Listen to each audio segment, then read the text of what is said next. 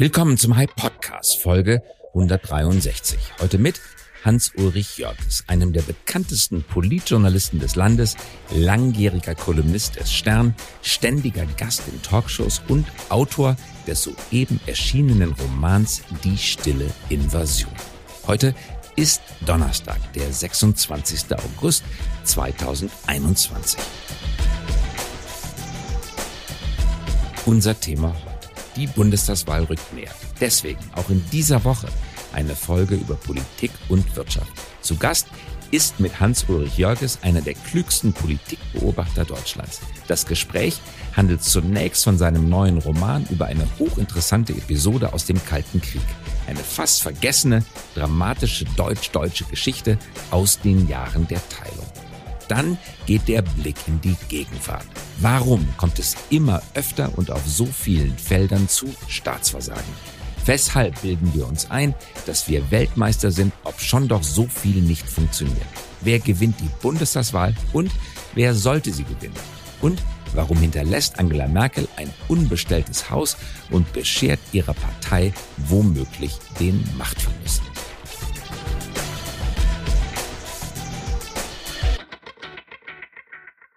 Ich heiße ganz herzlich willkommen Ulrich Jörges. Hallo Uli, schön, dass du dabei bist. Hallo Christoph, freue mich sehr. Du bist einer der bekanntesten Journalisten des Landes, in vielen Talkshows zu sehen, auch in diesen Tagen wieder. Du hast über viele, viele Jahre, über wie viele Jahre eigentlich die Sternkolumne geschrieben? Wie viele Jahre waren das? Ungefähr knapp 20. Knapp 20 Jahre. Es waren und es wurden dann knapp 1000 Kolumnen knapp 1000 Kolumnen. Deine Stimme, deine wöchentliche Stimme, deine Einschätzung ja. ist vielen Menschen ans Herz gewachsen. Und wir sprechen heute nicht nur über Politik. Natürlich, wir sind kurz vor der Bundestagswahl. Wir möchten von einem alten, nicht alt körperlich, aber von einem lang gedienten, muss ich sagen, politischen Beobachter wissen, was wir von dieser Wahl zu halten haben, welche Kandidatinnen und Kandidatinnen gut für die Start-up-Wirtschaft, für die Erneuerung des Landes, für die Wirtschaft insgesamt sind. Aber wir möchten heute auch sprechen über einen Roman, den du geschrieben hast. Er heißt Stille Invasion und handelt von einem ganz besonderen deutsch-deutschen Ereignis im September 1980. Da hat nämlich West-Berlin, Ostdeutschland, die DDR zur Hilfe gerufen, um einen Bahnerstreik zu brechen. Jetzt haben wir wieder gerade Bahnstreik. Mhm. Willst du uns noch mal ganz kurz erläutern, was die Geschichte eigentlich ist in diesem wunderbaren Roman, jedem, der zuhört, sei es zum Lesen empfohlen wovon das handelt. Also, zunächst mal, ich habe damals für die Agentur Reuters in Berlin gearbeitet. Ich war ganz dicht an diesem Streik dran. Ich hatte einen Ausweis für die Streikzentrale ähm, und habe also den ganzen Ablauf und die Argumentation und Überlegungen mitverfolgt. Es Wer war, genau hat gestreikt? Es, äh, es war nicht die GDL. Nein, es waren die Bahnbeschäftigten in Westberlin. Die wurden beschäftigt bei der DDR-Reichsbahn. Denn die Betriebsrechte für die Bahn, und zwar alle Teile, S-Bahn, Personenzüge, Güterzüge waren nach dem Krieg von den Alliierten der DDR-Reichsbahn überantwortet worden. Die waren also bei der DDR beschäftigt. Es waren zu ungefähr einem Drittel Westberliner Kommunisten, die dort gearbeitet haben, die dem Berufsverbot mhm. unterlagen.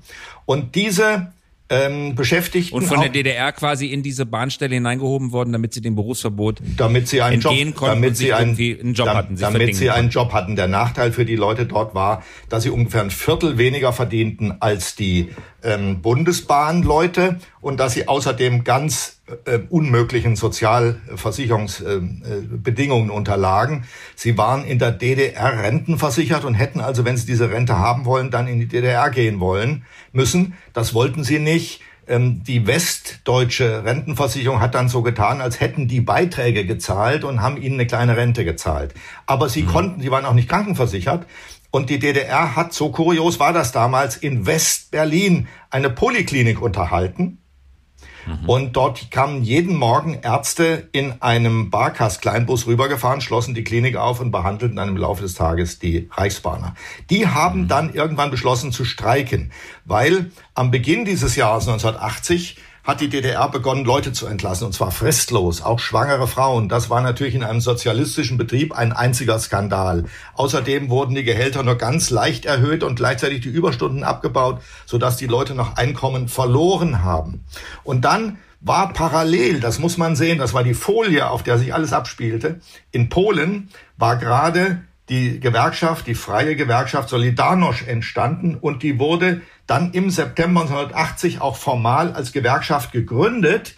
Und exakt an dem Tag, an dem die gegründet wurde, traten die in Westberlin in den Streik, weil sie natürlich mhm. ähm, die DDR unter Druck setzen wollten. Das war aber genau der Grund, warum die DDR es abgelehnt hat, mit denen zu verhandeln. Die wollten unbedingt verhindern, dass Solidarność, dass der Solidarność-Bacillus überspringt auf die DDR. Zunächst in Westberlin und dann von dort aus möglicherweise in die DDR.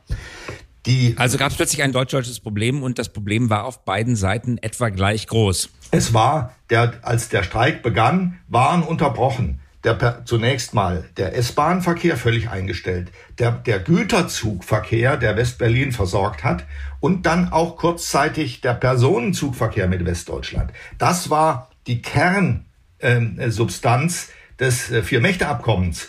Der sollte ja, das Vier-Mächte-Abkommen sollte ja die Bindungen und Verbindungen Westberlins mit Westdeutschland aufrechterhalten. Da war nun tief eingegriffen worden. Und die Westberliner Polizei und die Westalliierten in Westberlin konnten schlecht Polizei oder andere Einsatzgruppen gegen die Streikenden losschicken. Die waren ja solidarisch mit Solidarność. Also denen waren die Hände gebunden.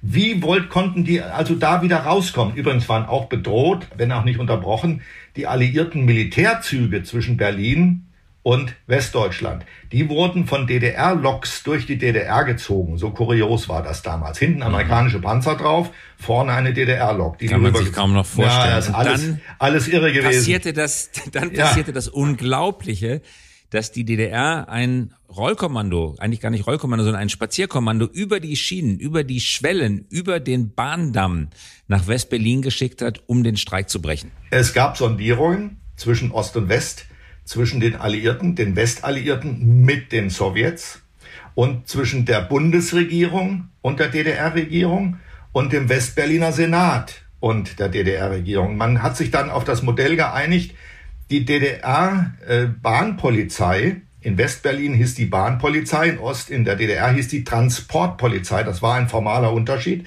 Die Bahnpolizei hat in Westberlin hatte nur Knüppel und eine eigene Uniform. Die Transportpolizei war schwer militarisiert, hatte und war bewaffnet, hatte auch Maschinengewehre und hatte natürlich das Staatssymbol der DDR an den Mützen. Ähm, ich habe dann ein, bei meinen Recherchen ein Dokument gefunden, dass das alles nur Camouflage war, weil auch die Bahnpolizei in Westberlin in Wahrheit ein Teil der DDR-Transportpolizei war. Und die wurden mhm. mit, die wurden mit gefälschten Westberliner Ausweisen nach Westberlin geschickt. So, also war das Abkommen, was die miteinander geschlossen haben. Die Bahnpolizei durfte ja auf den Bahnschienen sich bewegen, Betriebsgelände. Und die kamen in, in Westberliner Bahnpolizeiuniformen aus Ostberlin rübergelaufen. Also haben sich verkleidet, wiederum Camouflage. Die haben sich verkleidet. Camouflage. Sie ja. haben also Westberliner Uniformen angezogen. Exakt. Sind über Ostberliner Terrain nach Westberlin spaziert. So, sind da rübergelaufen. Ähm, über die, zum da wo heute der Hauptbahnhof ist, war damals der Bahnhof Leerter Straße, war der erste Bahnhof auf westlicher Seite. Da sind sie am späten Abend rübergelaufen zu Fuß mit äh, äh, Ausrüstungen, um Türen aufzubrechen und in die Streikzentrale einzudringen. Die war dort ganz in der Nähe, ein Containerbahnhof sind dann dort am Leerter Bahnhof runtergegangen, rechts und links von den Schienen, auf denen sie gelaufen sind. Das war, für mich war das damals ein unglaublicher Skandal, fuhr im Schritttempo britische Militärpolizei und hat sie dorthin geleitet. Die passten mhm. also auf der einen Seite auf, dass sie die Schienen nicht verlassen haben, auf der anderen Seite haben sie sie begleitet bis zu ihrem Einsatzziel. In der Streikzentrale den ganzen Tag über schon waren überall besetzte Stellwerke und Bahnanlagen geräumt worden, gewaltsam, mit Hunden, mit Schlagstöcken, mit, mit äh, Stemmeisen und so weiter. Da gab es auch zu heftigen Auseinandersetzungen. Und ähm, das letzte war die Streikzentrale. Und die, die Leute in der Streikzentrale, der Streikrat hat beschlossen, er setzt sich einer Schlägerei mit denen nicht aus. Die waren nicht bewaffnet, die Streikenden. Wir gehen freiwillig. Dann sind die an dem Abend draußen, wartete britische Militärpolizei, und Westberliner Polizei, die Briten haben die aufgefordert, das sei illegal, der Streik, sehr interessant, ne? Das Streikrecht mhm. sei illegal. Die sind dann rausgegangen und abgezogen und die DDR-Truppe, die aus Ostberlin gekommen war, hat den Bahnhof in Besitz genommen. In derselben Nacht noch wurde Vollzug gemeldet an Erich Honecker und Erich Mielke, den äh, Staatschef der DDR und den Geheimdienstchef der DDR. Das Ganze war also erfolgreich verlaufen. Und ich habe in mhm. meinen, ich habe das damals erlebt und habe mir immer gedacht, Das wurde übrigens in Westberliner Medien überhaupt nicht thematisiert, wer da gekommen war und woher die gekommen waren. Das spielt gar keine Rolle. Ich habe mhm. das, auch dass die britische Militärpolizei rechts und links nebenher fuhr, war, hat niemanden interessiert. Ich habe das damals schon geschrieben bei Reuters und dachte mir, dem gehst du irgendwann nochmal nach. Und ich habe dann, als ich bei, beim Stern ausgeschieden bin, habe ich eine Recherche angeworfen im Stasi-Archiv und im Westberliner Landesarchiv und das, was an Unterlagen noch zu kriegen war, habe ich gekriegt. Und jetzt muss ich sagen, Skandal im Skandal. Im Westberliner Landesarchiv fehlen exakt aus der Streikzeit die Protokolle der Besprechungen zwischen den Westalliierten und dem Berliner Senat. Irgendjemand hat, die hat die, jemand verschwinden. Die hat jemand beseitigt. Zunächst mal waren die Unterlagen gesperrt. Zwischen 40 und, man höre, höre, 100 Jahren gesperrt für die Einsichtnahme bei so einer Geschichte. Für eine Streikunterlage. Unglaubliche Geschichte. Und ähm, ich habe sowas nie erlebt, dass in einem westlichen Archiv Unterlagen beseitigt worden sind. Da kann man nur mutmaßen, dass nach der deutschen Einheit, ähm, als Berlin wieder eine Stadt war, die Alliierten, als sie ihre Rechte verloren haben, auch das beseitigt haben, um diese Schande nicht eingestehen zu müssen irgendwann. Und deshalb konnte ich auch kein Sachbuch schreiben, weil mir diese Unterlagen gefehlt haben. Und ich habe das, du hörst aber nicht auf, darüber zu schreiben. Und ich habe dann einen Roman geschrieben. Und das ist also, der Roman ist eine, ist ein Mosaik aus dem, was ich erlebt habe, aus dem, was ich an Dokumenten gefunden habe und aus dem, was ich imaginiert habe und an Romanstoff hinzugefügt habe. Das sind insbesondere ein paar Figuren. Die stille Invasion, sehr zu empfehlen. Ich habe es gerade im Urlaub gelesen, Ulrich Jörges. Jetzt haben wir genau 41 Jahre später, fast September wieder 2021. wir haben wieder einen Bahnstreik und wir stehen vor einer schwierigen politischen Lage. Übrigens, Afghanistan war auch damals schon wichtig, weil die Invasion der ja. Russen in Afghanistan hatte genau ein Jahr zuvor, neun Monate zuvor, glaube ich, 1979 stattgefunden. Auch jetzt Afghanistan wieder ganz oben in den Schlagzeilen mit dramatischen Ereignissen. Trotzdem Trotzdem ja. haben die sich damals, obwohl Afghanistan passiert war, obwohl es Sanktionen gegen die Sowjetunion gab, obwohl der Westen an den Olympischen Spielen in Moskau nicht teilgenommen hatte, trotzdem gab es diese Ost-West-Verschwörung, um dieses Problem in West-Berlin zu lösen. Der Westen mhm. hat einfach gesagt, die DDR soll ihr Problem bei uns lösen, dann löst sie auch unser Problem. Und so ist das passiert. Und dennoch sind die gleichen Themen, die in den Schlagzeilen sind. Wenn du zurückschaust, hast du das Gefühl, es ist sehr viel Zeit vergangen und es ist sehr viel passiert? Oder hast du das Gefühl, dass eigentlich gar nichts passiert? Das sind die gleichen Themen oder ähnliche Themen, mit denen wir uns damals für 40 Jahren schon beschäftigt haben. Ähm, was Afghanistan angeht, ist das, was wir heute erleben, die Fortsetzung dessen, was damals schon zu sehen war, dass nämlich ausländische Mächte, damals war es die Sowjetunion, in Afghanistan kein Bein auf die Erde kriegen ähm, und gegenüber den Taliban und der dortigen Stammeskultur heillos unterlegen sind. Was da passiert, ist, ähm, ist einfach eine wahnsinnige Dummheit des Westens und der Abzug ist eine unglaubliche Geschichte. Und äh, ich sehe das ein bisschen vor einem noch erweiterten Hintergrund und das führt uns auch zur Bundestagswahl, glaube ich. Mhm. Ähm, wir erleben in Deutschland einen, ein Staatsversagen eines Ausmaßes, was es nie gegeben hat nach meiner Beobachtung. Das hat angefangen. Du benutzt, also wenn ich das ganz gefragt habe, du benutzt ganz bewusst das Wort Staatsversagen. Ja. Das liest man in allenthalben. Äh, du bist ein wirklich langjähriger äh, politischer Beobachter und trotzdem mit vollem Bewusstsein benutzt du das Wort Staatsversagen. Es sind nicht Einzelversagen einzelner Minister, Nein. der Staat als solches versagt. So ist Warum? das. Da gehört auch die, die Bürokratie dazu. Ich will das versuchen, an mhm. mehreren Beispielen klarzumachen, weil die hintereinander zum Teil parallel passiert sind. Da ist, hat sich etwas verändert in Deutschland. Es gibt aus meiner Sicht das Modell Deutschland nicht mehr. Das ist zerbrochen. Und das ist auch die Aufgabe einer neuen Regierung, den Versuch zu unternehmen, das wiederherzustellen. Also wir haben, um es kurz zu machen, könnten wir lange drüber reden, in der Corona-Krise äh, hat der Staat durchgängig versagt. Ähm, der Staat hat den Bürgern gesagt, was sie zu tun haben und alles, was er selbst hätte regeln müssen, hat er nicht zustande gebracht oder nur verspätet oder holprig. Das fing an mit dem verpassten Schutz von Alten- und Pflegeheimen. Ähm, da können wir uns noch dran erinnern. Dann sind die falschen Schutzmasken bestellt worden und zu wenige. Dann ähm, sind die Schulen nicht geschützt und organisiert worden. Dann ist der Impfstoff zu spät äh, bestellt worden. Wir können uns alle daran erinnern. Das war, das, das war das, der erste Punkt. Dann ähm, haben wir erlebt äh, das Versagen des Katastrophenschutzes bei der Flut. Ähm, übrigens inklusive öffentlich-rechtlicher Rundfunk und Fernsehen. Das ist auch ein Teil dieses Skandals die viel zu spät ähm, äh, Bezug genommen haben, die Leute nicht gewarnt haben, Das gehört alles zu. Versagt hatte er schon bei der Sirenenübung sogar. Selbst die Sirenenübung hatte nicht funktioniert und die Flutwarnung schon mal gar nicht. So ist es. Dann haben wir beim Wirecard-Skandal gesehen, wie die Finanzaufsicht versagt hat. Dieser Konzern ist ja zusammengebrochen unter den Augen der Finanzaufsicht. Dann haben wir den Cum-Ex-Skandal erlebt, wo kriminelle Banken und Investoren den Staat über Jahre hinweg ausgeplündert haben. Und der Staat hat sich als wehrlos erwiesen. Und nun erleben wir das Staatsversagen in Afghanistan, wo erstmal, das zerfällt ja in zwei Themen, erstmal nicht erkannt worden ist, dass die Taliban im Handumdrehen dieses Regime wegfegen und da muss man sich eigentlich nicht wundern, dass Soldaten und Polizisten, 300.000 waren es, schwer bewaffnet, deren Waffendepots sind jetzt in die Hände der Taliban gefallen, dass solche Bewaffneten nicht bereit sind, ihr Leben einzusetzen für ein korruptes Regime.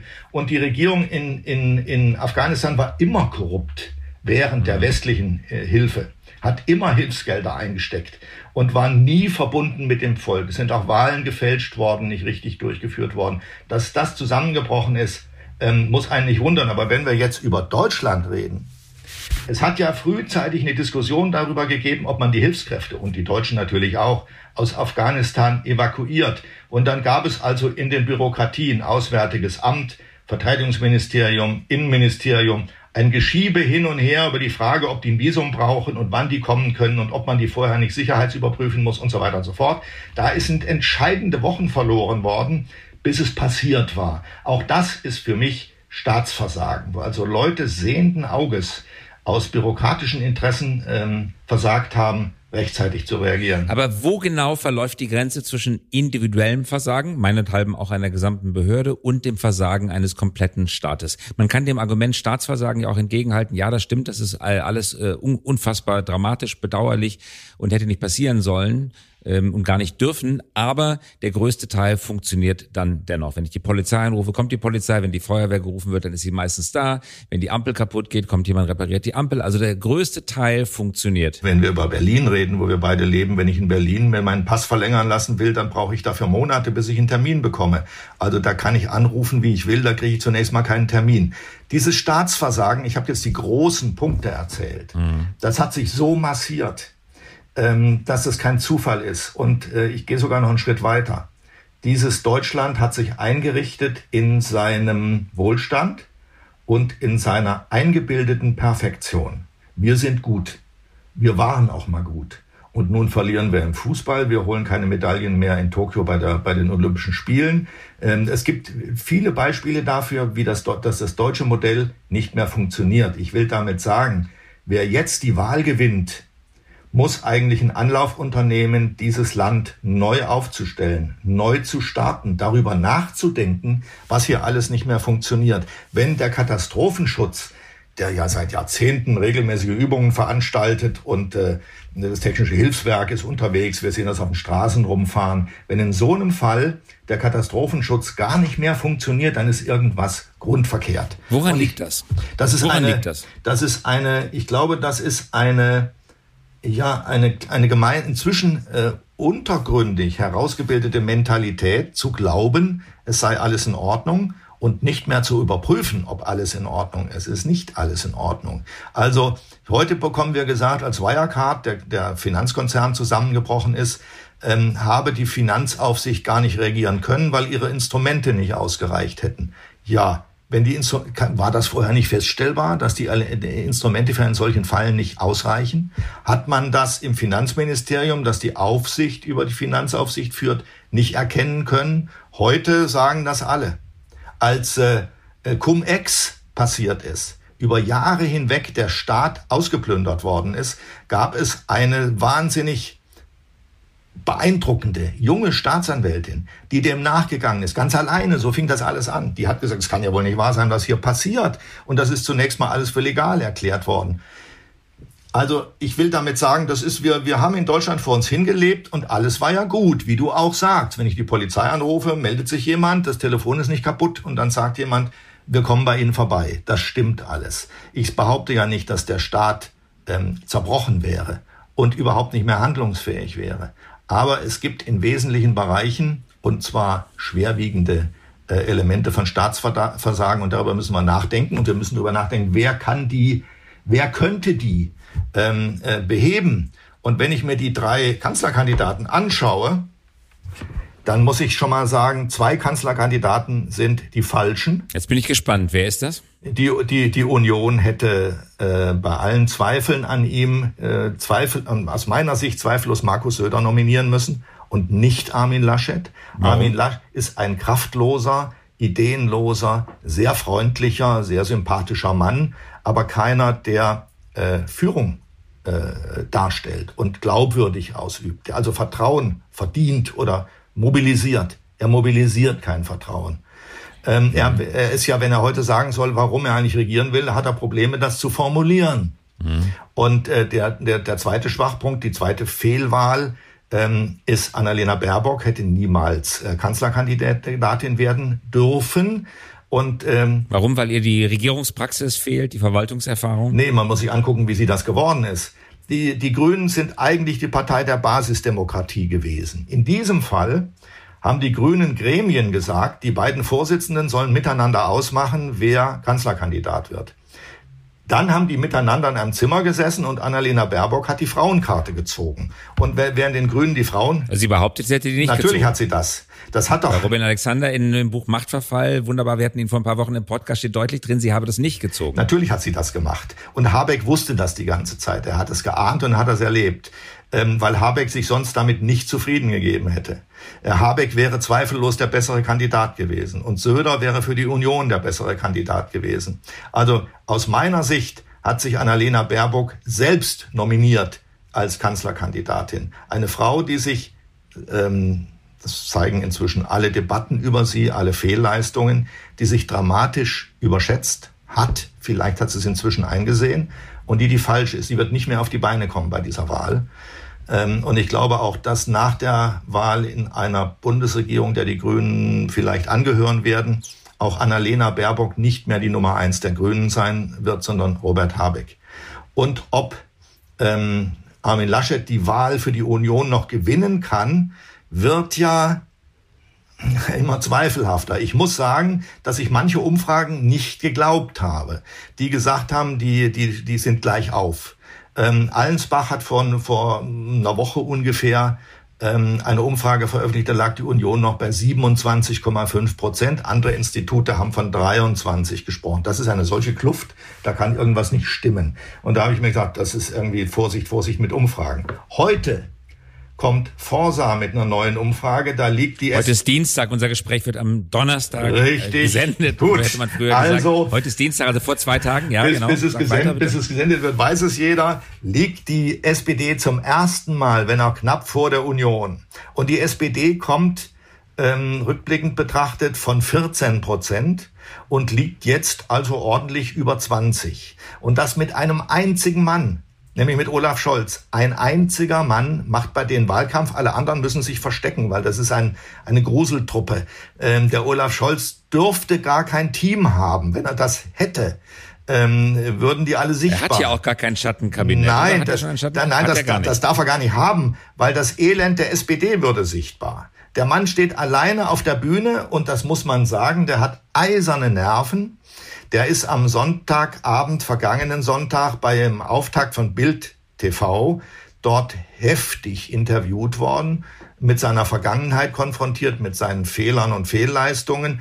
Und er hat das mit eisernen Nerven durchgestanden. Sehr standhafter Mann, der auch natürlich entsprechende Regierungserfahrung hat. Ähm, während die beiden anderen, Laschet verliert, glaube ich, immer weiter Vertrauen weil er nicht, nicht sagen kann, ähm, wofür er überhaupt regieren will. Er, er müsste ein Team haben, im Unterschied zu, zu Olaf Scholz, müsste er ein Team haben, um sichtbarer zu machen, dass die Union eigentlich in einem besseren Zustand ist als die SPD, aber er will keins haben. Was ist ähm, eigentlich aus der guten alten Tradition der Schattenkabinette geworden, die man vorgestellt hat vor der Wahl? Das ist komplett vergessen. Ja, absolut. Und das war sehr wichtig. Ähm, ich kann mich erinnern, als, unter, als Willy Brandt ähm, die Bundestagswahl Ende der 60er Jahre für die SPD gewonnen hat, hatten die eine Kampagne mit einem, mit einem Kernkabinett. Da waren ganz starke Leute drin, die waren stärker damals als die in der CDU. Und damit haben sie gezogen. Also nicht nur Willy Brandt, der ja ein etwas durchgeistigter Typ war, sondern da waren auch Karl Schiller dabei, der Wirtschaftszauberer ähm, und, äh, und andere. Ähm, dass die waren eine Truppe, die Aufbruch signalisiert hat. Heute kann ich in dieser Parteipolitik keine einzige Truppe erkennen, die Aufbruch signalisiert. Die Union nicht, nicht mit Laschet. Die SPD mit äh, Olaf Scholz alleine kann nicht gehen. Ähm, die, die Grünen mit, äh, mit Annalena Baerbock kann nicht sein, müsste Habeck sein und dann, die, die müssten eigentlich auch ein Team haben. Das ist ja eine breiter aufgestellte Partei mit Basisdemokratie. Warum ist da beispielsweise nicht Cem Özdemir für Außenpolitik zu sehen? Warum verstecken die den? Ja. Die haben keine schlechten Leute. Aber drei Leute bilden sich ein, sie könnten es richten und sie können es nicht richten. Also fragt man sich, wenn wir das zusammenbringen mit dem, was wir vorhin besprochen haben, ein Land in der Lähmungsstarre ja. braucht dringend ein, ein Motor, ein Kraftzentrum, das tatsächlich das nicht funktionierende wieder zum Funktionieren bringt. Und trotzdem, du hattest geschildert, du hast es geschildert gerade, die entsprechenden politischen Kräfte sind nicht sichtbar. Also wer kann es richten? Die Linke vermutlich nicht. Ist jetzt Lindner unsere Rettungs- und Hoffnungsgestalt? Du wirst FDP wählen, wahrscheinlich, oder? Mm, das kann ich mir gut vorstellen. Und zwar nur aus einem einzigen Grund, weil die FDP während der Corona-Pandemie äh, den Wert der Grundrechte auf eine sympathische und verfassungsrechtlich sichere und demokratische Weise, also nicht etwa AfD-mäßig, sondern verfassungsmäßig betont hat. Das war mir sehr sympathisch. Die anderen haben gar nicht davon gesprochen. Die haben diese, diese, äh, dieses, diese pandemische Notlage immer weiter verlängert die ja die Parlamente äh, aus, dem, aus, dem, mhm. aus dem politischen Geschäft gezogen haben, verdrängt haben. Das ist mir sehr sympathisch, aber äh, auch ein Lindner oder eine FDP richtet das nicht. Ähm, man kann Gibt es bei Lindner ein Team, ein Schattenkabinett, eine Truppe von Leuten, der man es zutrauen würde? Ist nicht zu sehen. Die Bundestagsfraktion der FDP ist relativ jung, relativ lebendig, kommt hinter Lindner nicht richtig zur Geltung.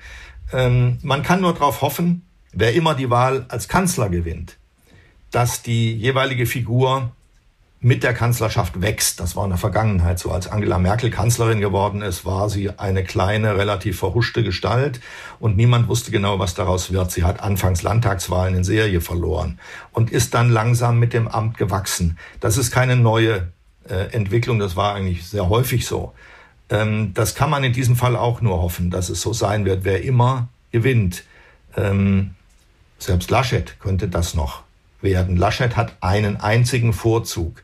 Er ist nicht so arrogant, dass er glaubt, er könne alles alleine machen, sondern er achtet sehr genau darauf, wer mit ihm einem Kabinett angehört. Das hat er schon in Düsseldorf gut gemacht. Er hat die ganze Breite der CDU eingebunden, was ja nicht üblich ist. Das hat Angela Merkel nie gemacht. Angela Merkel hat nach Treue Ämter vergeben. Das ist einfach zu wenig, um eine vernünftige Regierung auf die Beine zu stellen. Das wird Laschet, glaube ich, würde er nicht tun, sofern er Kanzler würde. Also, wenn ich mal den Strich drunter ziehe, eigentlich müsste man annehmen, dass die Union, so wie das Land politisch-soziologisch formiert ist, nach wie vor die relativ stärkste Kraft ist. Aber es sieht so aus, als würde Scholz auf der Linken alles zu sich rüberziehen, was er ziehen kann. Die Linke als Partei hat bei den Umfragen nur noch sieben Prozent, die wollte mal zweistellig werden. Das heißt, sie gibt an ihn ab. Auch die Grünen geben zum Teil an Scholz ab. Das ist eine Geschichte, die hätte man vor zwei Monaten nicht ahnen können. Also er, er nährt sich aus Zerfallsprodukten der anderen Parteien. Und mhm. ähm, was am Ende bei, wer am Ende vorne liegt, lässt sich im Moment nicht sagen. Du, du, du, du kennst ihn ja gut seit vielen, vielen Jahren auch ja. noch aus seiner Hamburger Zeit als Hamburger Bürgermeister oder erster Bürgermeister ist, glaube ich, in Hamburg. Wenn er vor der Wahl stünde, eine Ampel zu machen oder Rot-Rot-Grün, welche Option würde er wählen? Er macht nicht Rot-Rot-Grün. Davon bin ich ganz fest überzeugt. Ähm, hm. Er sagt ja immer, das muss man verstehen, warum er das sagt. Er sagt ja immer, also eine von ihm gebildete Regierung müsste sich 100 Prozent äh, zur NATO bekennen, dürfe keine Zweifel aufkommen lassen und so weiter. Das geht mit der Linken nicht, so wie die heute aufgestellt ist. Aber er sagt der Linken nicht, nicht ausdrücklich ab. Also er hat bisher jede Aussage vermieden zu sagen, Ich koaliere nicht mit denen. Warum vermeidet er diese Aussage? Weil er natürlich von der linken Wähler zu sich rüberziehen will. Er will sie nicht vor den Kopf stoßen. Er nährt sich von denen. Er nährt sich von den Zerfallsprodukten der, der Linken und der Grünen. Aber er ist ein, wenn man so platt ausdrücken kann, ein rechter SPD-Politiker. Das war die Hamburger SPD immer sowieso strukturell. Ähm, und sein ganzes Denken ist so. Er ist als Finanzminister sowieso so aufgestellt. Also er würde immer, wenn er die Wahl hätte, sofort eine Ampel machen und nicht Rot-Rot-Grün. Der ist ja Mann ist. Wenn er vor der Wahl stände, große Koalition oder Ampel oder äh, Schwarz-Gelb-Rot. Also jetzt muss ich mal nachdenken, das ging ja zu schnell vorbei. Also große Koalition. Also große Koalition, ja. ganz alleine mit der CDU, ja. falls das rechnerisch klappen sollte. Könnte ja sein, dass das nicht ja. klappt. Oder er macht eine Ampel, er holt also sozusagen äh, die Grünen und die Liberalen noch mit dazu. Ja. Oder er bündet äh, Schwarz und die Liberalen zusammen. Was würde er nehmen? Der würde die Ampel wollen, nach wie vor. Das ist ihm am sympathischsten. Er will die Ampel. Die Frage also er ist. Er regiert links der Mitte dann doch. Ja, die Frage ist, ob die FDP das mitmacht, sehe ich aber keine Probleme. Wenn es darauf ankommt, Deutschland regierungsfähig zu halten, wird er das machen. Mhm. Die FDP, was die FDP nicht machen würde, aber der Zug ist abgefahren, eine, die Annalena Baerbock zur Kanzlerin zu wählen, in irgendeiner Koalition, in der die Grünen vorne liegen. Das, mhm. davon bin ich überzeugt, würde die FDP nicht tun.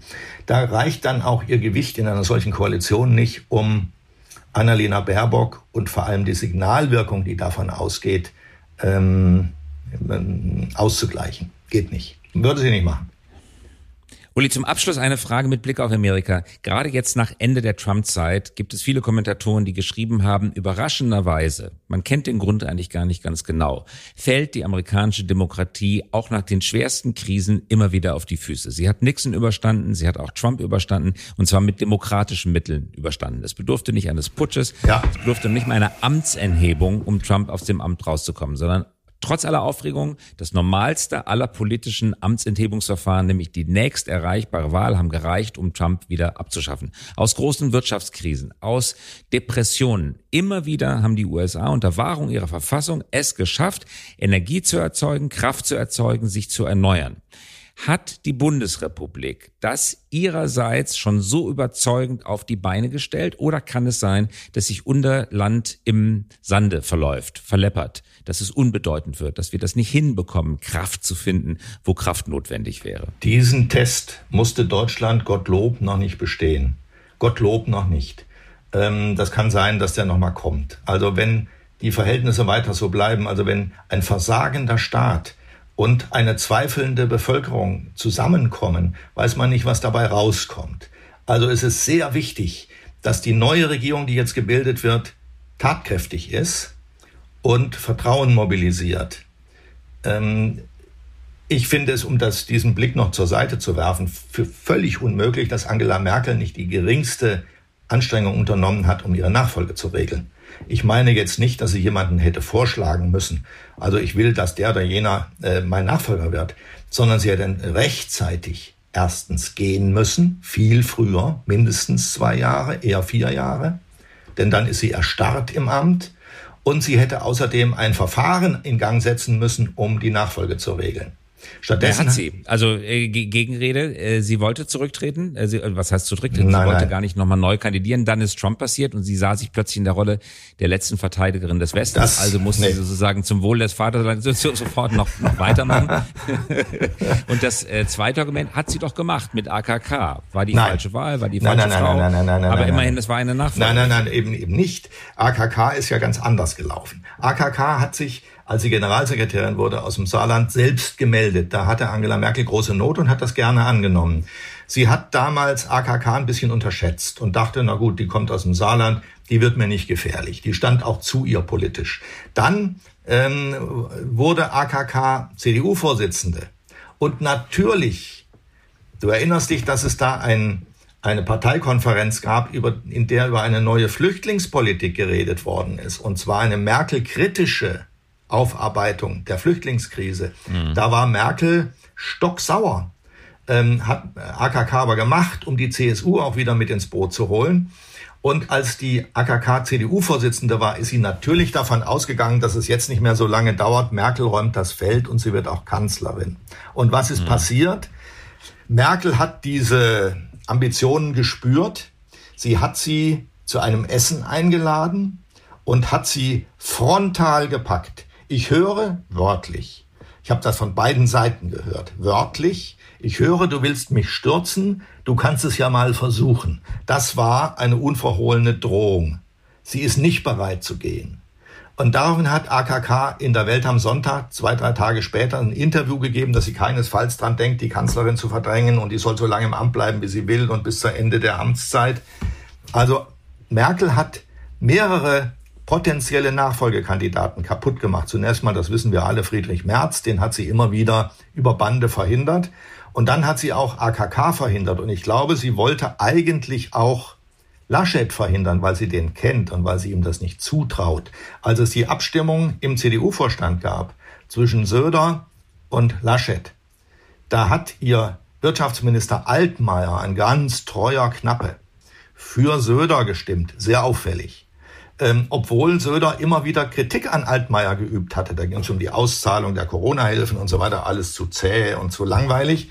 Ähm, und trotzdem hat er, hat er ihn äh, gewählt. Ich glaube, das war, hat er im Auftrag von Merkel getan. Die beiden haben sich da ähm, mhm. äh, parallel bewegt. Der, er ist es nicht geworden.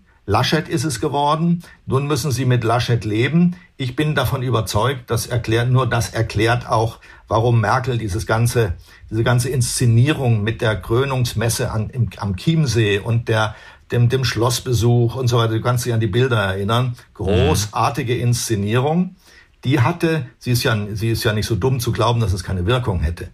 Das hatte schon, das sollte Wirkung haben. Ich glaube, dass Merkel Söder wollte, sie hat ihn aber nicht bekommen. Und nun muss die CDU da durch und muss sehen, wo sie mit Laschet landet. Und es kann so sein, mhm. noch ist es nicht so weit, dass es so ausgeht, wie es am Ende von der Kohl-Ära auch ausgegangen ist.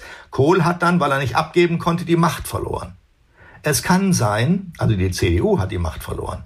Es kann sein, dass auch jetzt die CDU die Macht verliert, weil Merkel nicht abgeben konnte und die falschen äh, Entscheidungen gefällt hat am Ende ihrer Amtszeit, ist nicht auszuschließen. Mhm. Und das äh, zum allerletzten Schluss, weil wir weit über unsere Zeit sind, Uli, nochmal dieses Narrativ, dass sie die letzte Amtszeit, die vierte Amtszeit antreten musste, um den Westen vor Trump zu retten und die Fahne der freiheitlichen Welt am Wehen zu halten?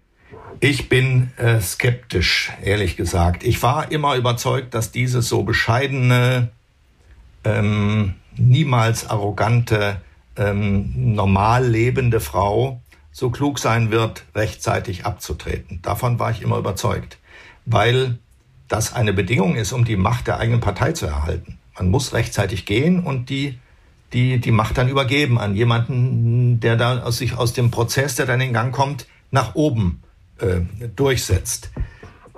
Merkel hat es nicht getan und ich bin inzwischen so Merkel realistisch geworden. Aus meinen Merkel-Träumen bin ich seit langem abgestürzt, ähm, dass es am Ende, wie bei Helmut Kohl auch, nur um Eigeninteresse geht. Man will noch bis zum Schluss die süßen Früchte der Macht essen. Und da geht es nicht darum, die Welt zu retten oder Herrn Obama ein, ein, ein treuer Partner zu sein oder Herrn Trump zu verhindern. Da geht's drum, weil es so schön ist, an solchen Konferenzen teilzunehmen und Deutschland zu lenken und zu merken, dass man mit einem kleinen Fingerzug am Zügel die Pferde neu ausrichten kann. Das ist schon eine, da, da, da, da, senkt, da beginnt ein bisschen der Machtrausch und dem ist sie auch verfallen. Mhm. Und dafür wird, wird, wird Ihre Partei möglicherweise bestraft. Ein ganz wunderbares Schlusswort. Ganz herzlichen Dank fürs Dabeisein, Hans-Ulrich Jörges. Ich danke auch. Auf bald. Tschüss. Danke. Ciao. Das war der High Podcast. Dieser Podcast erscheint jeden Donnerstagabend um 18 Uhr. Damit Sie keine Folge verpassen, abonnieren Sie uns gerne jetzt oder hinterlassen Sie ein Like, wenn es Ihnen gefallen hat. Eine Produktion der Axel Springer High GmbH, einer führenden Beratung für Strategie und Umsetzung neuer Geschäftsmodelle. We support leaders in turning their organizations into 21st century winners. Über Post freuen wir uns unter christoph.käse at high.co. Und zum Abschluss noch eine Einladung. Haben Sie Lust, Teil unserer Mission zu werden? Wir wachsen kräftig und suchen daher Verstärkung für unsere Consulting-Teams auf allen Ebenen, von Praktikanten und Praktikantinnen bis hin zu Teamleads. Mehr finden Sie dazu auf unserer Karriereseite unter hi.co slash career. hy.co slash career.